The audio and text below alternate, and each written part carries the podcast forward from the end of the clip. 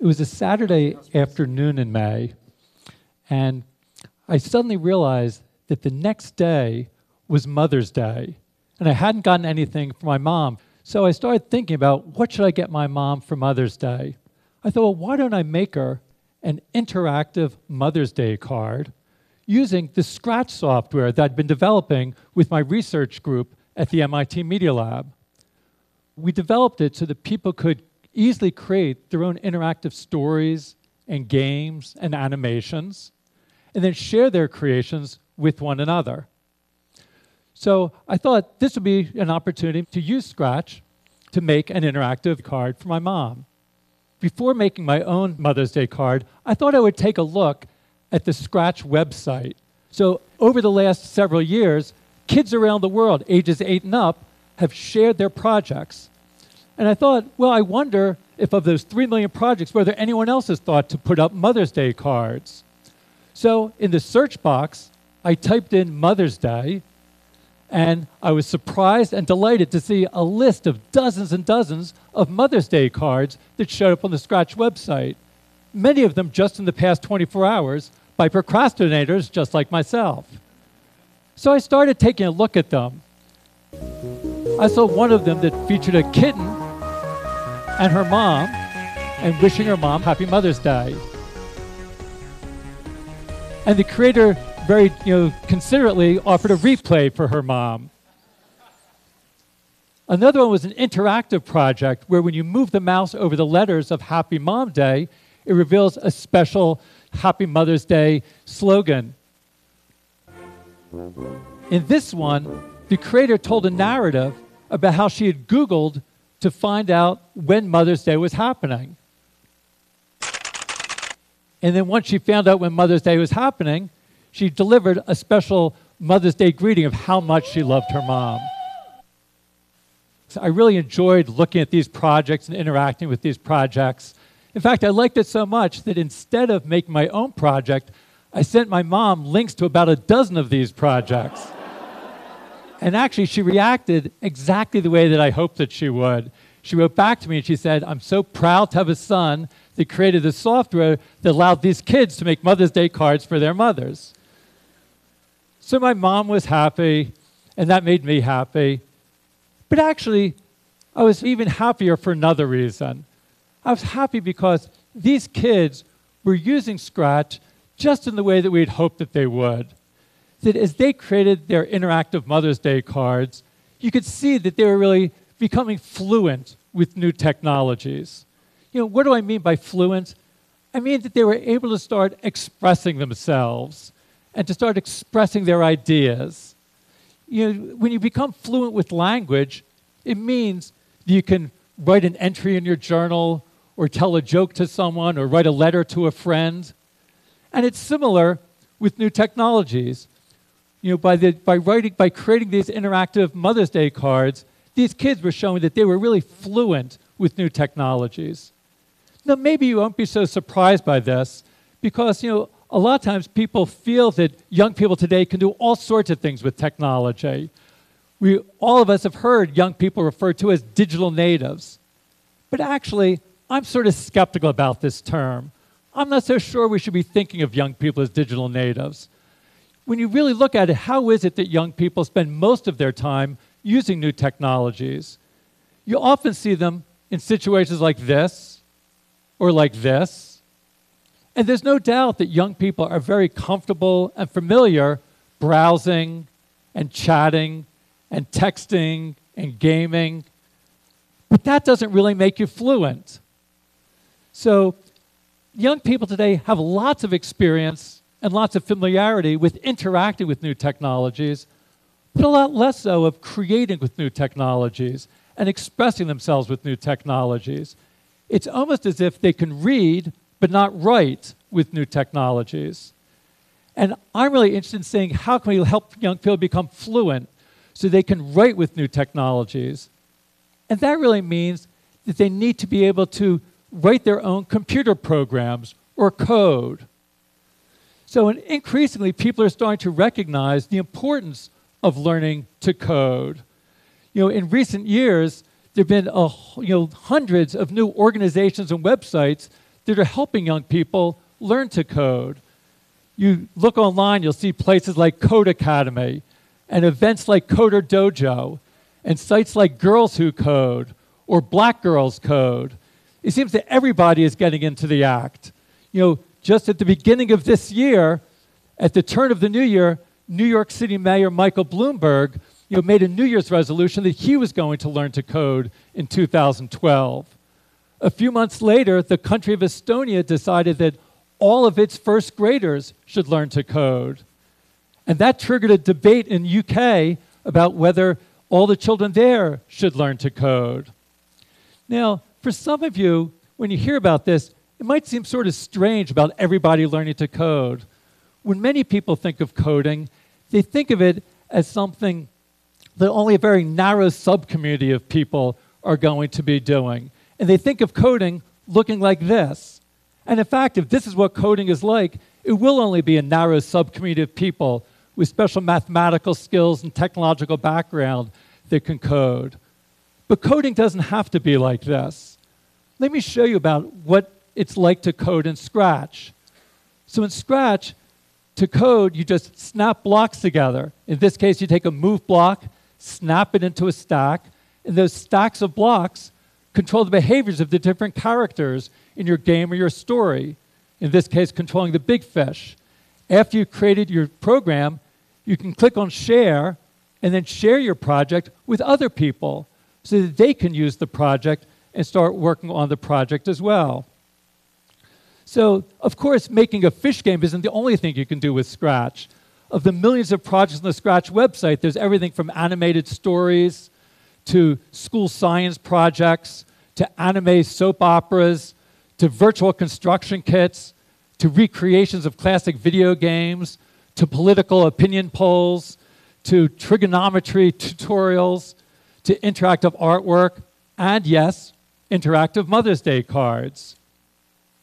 So I think there's sort of you know, so many different ways that people can express themselves using this to be able to take their ideas and share their ideas with the world. And it doesn't just stay on the screen.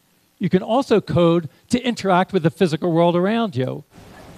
Here's an example from Hong Kong where some kids made a game and then built their own physical interface device and had a light sensor. So the light sensor detects the hole in the board. So as they move the physical saw, the light sensor detects the hole and mm-hmm. controls the virtual saw on the screen and saws down the tree. We're going to continue to look at new ways of bringing together the physical world and the virtual world and connecting to the world around us. This is an example from a new version of Scratch that we'll be releasing in the next few months. And we're looking again to sort of be able to push you in new directions. Here's an example that uses the webcam. And as I move my hand, I can pop the balloons, or I can move the bug. So it's a little bit like Microsoft Kinect, where you interact with gestures in the world, but instead of just playing someone else's game, you get to create the games. And if you see someone else's game, you can just say, see inside, and you can look at the stacks of blocks that control it. So there's a new block that says how much video motion there is. And then if there's so much video motion, it will then tell the balloon to pop. The same way that this uses the camera to get information into Scratch, you can also use the microphone. Here's an example of a project using the microphone. So I'm going to let all of you control this game using your voices.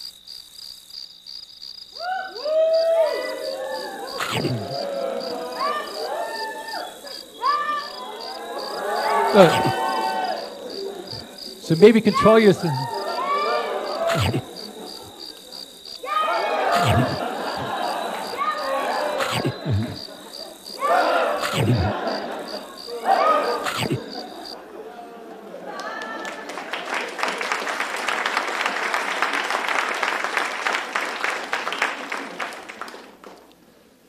As kids are creating projects like this, they're learning to code but even more importantly, they're coding to learn.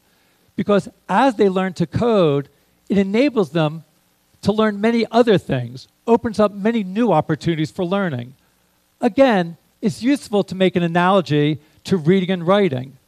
When you learn to read and write, it opens up opportunities for you to learn so many other things. When you learn to read, you can then read to learn. And it's the same thing with coding. If you learn to code, you can code to learn. Now, some of the things you can learn are sort of obvious. You learn more about how computers work, but that's just where it starts.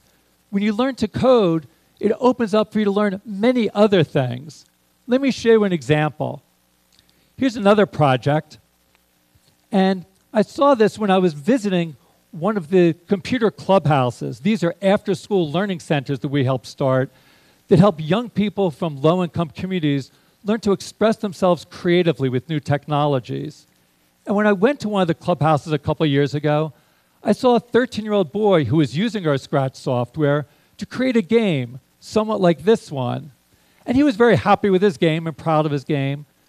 But also, he wanted to do more. He wanted to keep score. So this was a game where the big fish eats the little fish. But he wanted to keep score so that each time the big fish eats a little fish, the score would go up and it would keep track. And he didn't know how to do that. So I showed him that in Scratch, you can create something called a variable. I'll call it score. And that creates some new blocks for you. And it also creates a little scoreboard that keeps track of the score. So each time I click on change score, it increments the score. So I showed this to the clubhouse member, uh, let's call him Victor. And Victor, when he saw that this block would let him increment the score, he knew exactly what to do. He took the block and he put it into the program exactly where the big fish eats the little fish. So then, each time the big fish eats the little fish, it will increment the score, and the score will go up by one. And it's in fact working. And he saw this and he was so excited. He reached his hand out to me and he said, Thank you, thank you, thank you. And what went through my mind was, how often is it that teachers are thanked by their students for teaching the variables? it doesn't happen in most classrooms. But that's because in most classrooms, when kids learn about variables, they don't know why they're learning it. It's nothing that really they can make use of. When you learn ideas like this in Scratch, you can learn it in a way that's really meaningful and motivating for you. You can understand the reason for, for learning variables. And we see that kids learn it more deeply and learn it better. Victor had, I'm sure, had been taught about variables in schools, but he really didn't, he wasn't paying attention. Now he had a reason for learning variables. So when you learn through coding and coding to learn, that you're learning it in a meaningful context, and that's the best way of learning things. So as kids like Victor are creating projects like this, they're learning important concepts like variables, but that's just the start. As Victor worked on this project and created the scripts, he was also learning about the process of design, how to start with a glimmer of an idea and turn it into a fully fledged functioning project, you know, like you see here. So he was learning many different core principles of design about how to experiment with new ideas, how to take complex ideas and break them down into simpler parts, how to collaborate with other people on your projects, about how to find and fix bugs when things go wrong, how to keep persistent and to persevere in the face of frustrations when things aren't working well. Now, those are important skills that aren't just relevant for coding, they're relevant for all sorts of different activities. Now, who knows if Victor is going to grow up and become a programmer or a professional computer scientist? It's probably not so likely. But regardless of what he does, he'll be able to make use of these design skills that he learned regardless of whether he grows up to be a marketing manager or a mechanic or a community organizer.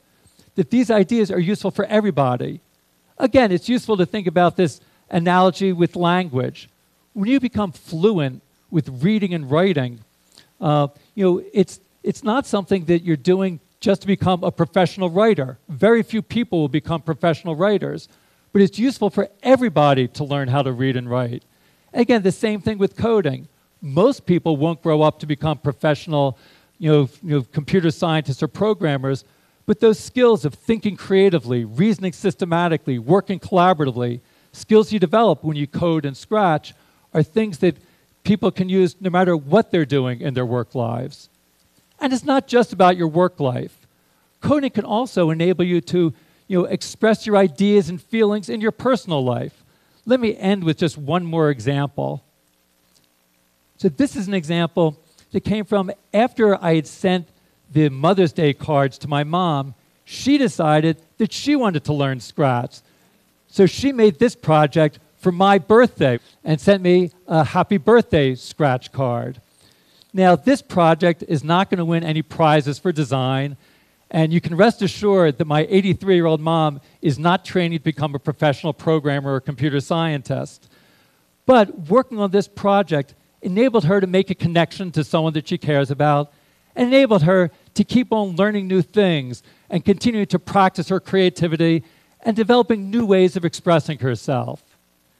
So, you know, as we take a look and we see that Michael Bloomberg is learning to code, all of the children of Estonia learn to code. Even my mom has learned to code. Don't you think it's about time that you might be think about learning to code? If you're interested in giving it a try, I'd encourage you to go to the Scratch website at scratch.mit.edu and give a try at coding. Thanks very much.